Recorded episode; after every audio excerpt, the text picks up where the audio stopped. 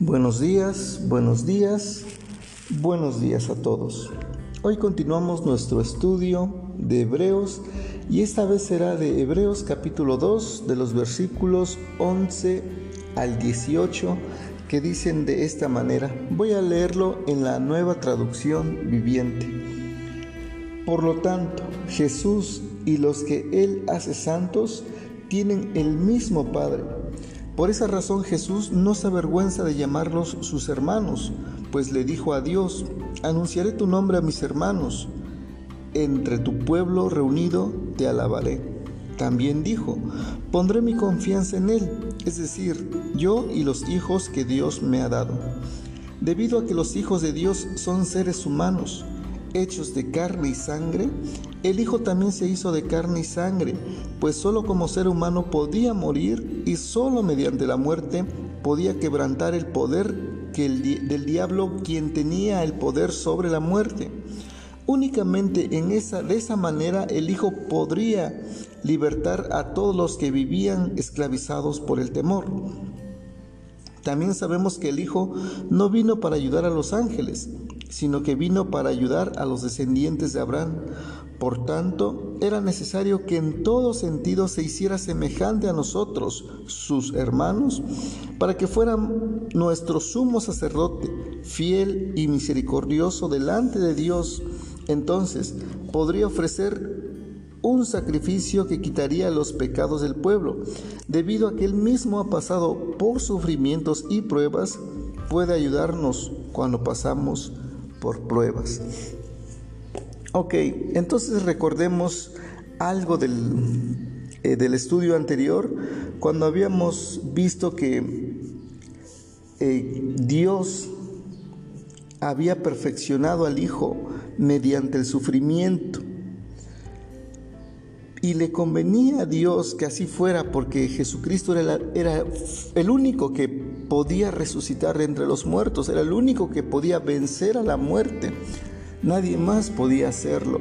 Por eso, versículo 11 dice que Jesús, como el que santifica, y nosotros los que somos santificados, todos provenimos de un mismo Dios, con la diferencia de que nosotros fuimos eh, creados de carne y sangre, es decir, de una naturaleza humana, mientras que Jesucristo tomó esa naturaleza humana cuando se despojó a sí mismo de su gloria, cuando tomó la forma de un siervo, como dice Filipenses capítulo 2. En ese sentido, hay esa diferencia, que nosotros fuimos creados como seres humanos, Jesús decidió tomar la forma de ser humano. Y estando en esa naturaleza humana es cuando Jesús vence al diablo. Pero, aunque Él tomó esa naturaleza humana, que estaba corrompida por el pecado, no se avergüenza de llamarnos sus hermanos, porque lo hizo por amor, porque sabía que no podíamos eh, liberarnos, rescatarnos a nosotros de la condenación, él decidió tomar esa forma y no se avergüenza de ello, no se avergonzó de tomar una naturaleza corrupta, una, una naturaleza pecadora, porque lo hizo por amor. No se avergüenza, no se avergonzó, no, no se avergüenza ahora, no se siente mal de haber tomado esa naturaleza. Lo hizo con gusto, porque el Evangelio de Juan dice que Él decidió tomar esa naturaleza humana porque vino a los suyos, vino a rescatar a los suyos. Entonces, pues analizando más el versículo 11, entendemos que todos provenimos de Dios y Jesús no se avergüenza de, de, nosotros. Versículo 12 dice, porque Dios le dijo, porque le dijo a Dios, anunciaré tu nombre a mis hermanos, entre tu pueblo reunido te alabaré. Aquí pareciera que Jesucristo es inferior a Dios cuando dice, entre el pueblo reunido te alabaré.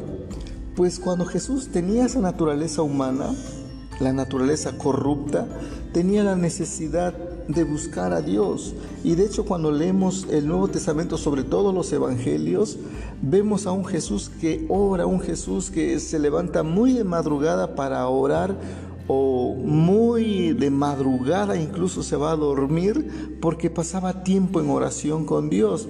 Entonces en esa condición de ser humano, en esa naturaleza de ser humano, Jesús necesitaba de Dios, por eso le oraba, por eso le buscaba, por eso asistía a las sinagogas, por eso hablaba también de Dios. En esa condición, Jesús sí dice, entre tu pueblo reunido, te alabaré. Pero también recordemos que Juan, el Evangelio de Juan capítulo 17, versículo 5 dice, ahora pues Padre, glorifícame tú en tu misma presencia con la gloria que yo tenía en tu presencia antes de que el mundo existiera. Vemos pues de que Jesús va a ser después de su muerte glorificado por Dios. Dios glorificará a Jesucristo como lo ha estado haciendo después de su muerte. Por eso dice versículo 5 de Juan 17, ahora pues Padre, glorifícame y de hecho Dios ha glorificado a Jesucristo. Versículo 13 de Hebreos 2 dice, también dijo, pondré mi confianza en Él, es decir, yo y los hijos que Dios me ha dado. Recordemos que cuando Jesús estaba en la naturaleza humana, en condición de ser humano, confiaba en Dios, buscaba a Dios, dependía de Dios, le oraba a Dios. Pero volvemos a repetir, cuando Jesús resucitó, fue glorificado por Dios. Y en ese sentido, hoy Jesús no, por así decirlo, no, no necesita de Dios. Porque es Dios, porque es Dios glorificado, está en el cielo entronizado. Solamente en su condición de ser humano necesitaba de Dios. Versículo 14 dice, debido a que los hijos de Dios son seres humanos, hechos de carne y sangre, el Hijo también se hizo carne y sangre, pues solo como ser humano podía morir y solo mediante la muerte podía quebrantar el poder del diablo, quien tenía poder sobre la muerte. Jesús pudo haber vencido a Satanás en su condición de Dios, en su naturaleza de Dios pero decidió no hacerlo desde esa posición. Decidió hacerlo estando en la condición de un ser humano, para que por medio o estando en esa condición de ser humano pudiera comprender más plenamente al ser humano en su dolor, en sus sufrimientos, en sus angustias, en sus miedos, en todo como un ser humano. Y por eso es en esa condición de ser humano que Jesús muere y resucita y de esa manera vence al diablo quien, tenía el poder sobre la muerte. Bien pudo hacerlo, como dije hace un momento, en su condición de Dios, pero vino a demostrarnos que Él empatiza con nuestro sufrimiento, con nuestro dolor, y es en esta condición de ser humano que vence a la muerte. Como dice este versículo, eh, solamente, solo mediante la muerte podía quebrantar el poder del diablo, quien tenía el poder sobre la muerte. Versículo 15 dice, únicamente de esa manera el Hijo podía libertar a todos los que vivían esclavizados por temor a la muerte. Para que los hijos tuvieran libertad del miedo, Jesús primero tuvo que quebrantar al diablo, al que tenía poder sobre la muerte. Hoy, como dice el apóstol Pablo en Tesalonicenses, que no tengamos temor como aquellos que no tienen o que no conocen a Dios, que no tengamos temor a la muerte, porque hoy entendemos que Jesucristo vino a morir por nosotros y que el día que nosotros partamos de este mundo, tenemos la esperanza segura de que veremos a Dios tal cual es. Versículo 16 dice, también sabemos que el Hijo no vino para ayudar a los ángeles, sino que vino para ayudar a, a los descendientes de Abraham. Los ángeles son los seres celestiales que estaban siempre al servicio de Dios. Veían a Dios, conocían perfectamente el poder de Dios. Hubo quienes se rebelaron, sí, pero hubo quienes decidieron mantenerse fieles a Dios.